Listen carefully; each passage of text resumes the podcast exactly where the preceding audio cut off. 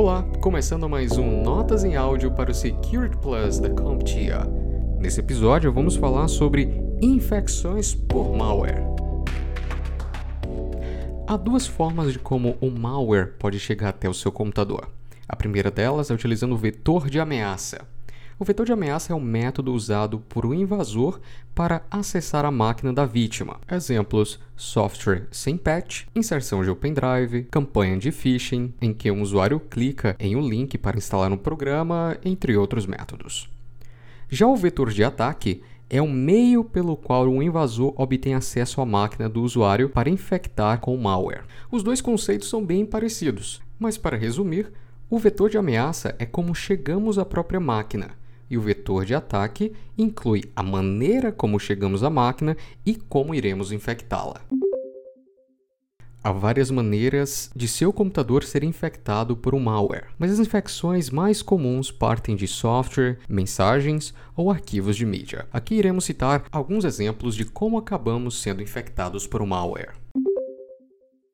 Watering Hole ou bebedouro Watering Hole é um malware colocado em um site que você sabe que a sua potencial vítima irá acessar. Como exemplo, imagine que uma empresa precisa emitir notas fiscais e o seu funcionário sempre precisa entrar em um determinado site para emiti-las. Se um atacante sabe disso, ele pode infectar aquele site para que, na próxima vez que um funcionário for emitir uma nota fiscal, no momento que ele baixar, ele baixará tanto o documento como também o malware. Typo Squaring.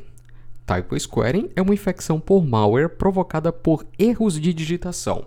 Os criminosos registram nomes de domínios que parecem com outros domínios populares e esperam que as vítimas digitem por equívoco. Botnets. Botnet é formada pela junção das palavras em inglês robot e network. Os criminosos virtuais usam cavalos de Troia especiais para violar a segurança de computadores de vários usuários, assumirem o controle de cada um deles e organizarem todas as máquinas infectadas em uma rede de bots que pode ser gerenciada remotamente. Geralmente, o criminoso virtual busca infectar e controlar milhares ou milhões de computadores. Assim, ele atua como mestre de uma rede zumbi capaz de realizar um ataque de negação de serviço distribuído, DDoS, uma campanha de spam de larga escala ou outros tipos de ataque. Interceptação ativa. A interceptação ativa ocorre quando o computador é colocado entre o computador de envio e o computador de recebimento. Devido à sua posição, ele pode capturar os dados e modificar o tráfego entre os dois computadores. Escalada de privilégios. A escalada de privilégios ocorre quando você é capaz de explorar uma falha de design ou um bug em um sistema para obter recursos que um usuário comum não poderia acessar. Backdoors. Backdoors permite uma outra maneira de acessar um sistema sem passar por métodos normais de autenticação. Desenvolvedores de software frequentemente adicionavam backdoors no código enquanto desenvolviam uma aplicação para facilitar a manutenção. Porém, se um atacante descobre tal backdoor, ele pode usá-lo para acessar a aplicação. Muitos tipos de malware criam backdoors, permitindo que atacantes consigam acessar sistemas de maneira remota. Um exemplo disso é utilizando RAT, Remote Access Trojan, ou Trojan de acesso remoto. Bomba lógica. Bomba lógica é um pedaço de código adicionado em uma aplicação ou script que será executado em resposta a um evento. O evento pode ser uma data, uma hora específica ou uma ação quando um usuário abre um programa específico. Sintomas de infecção por malware. Há algumas formas de diagnosticar uma infecção por malware, então procure por alguns destes sinais.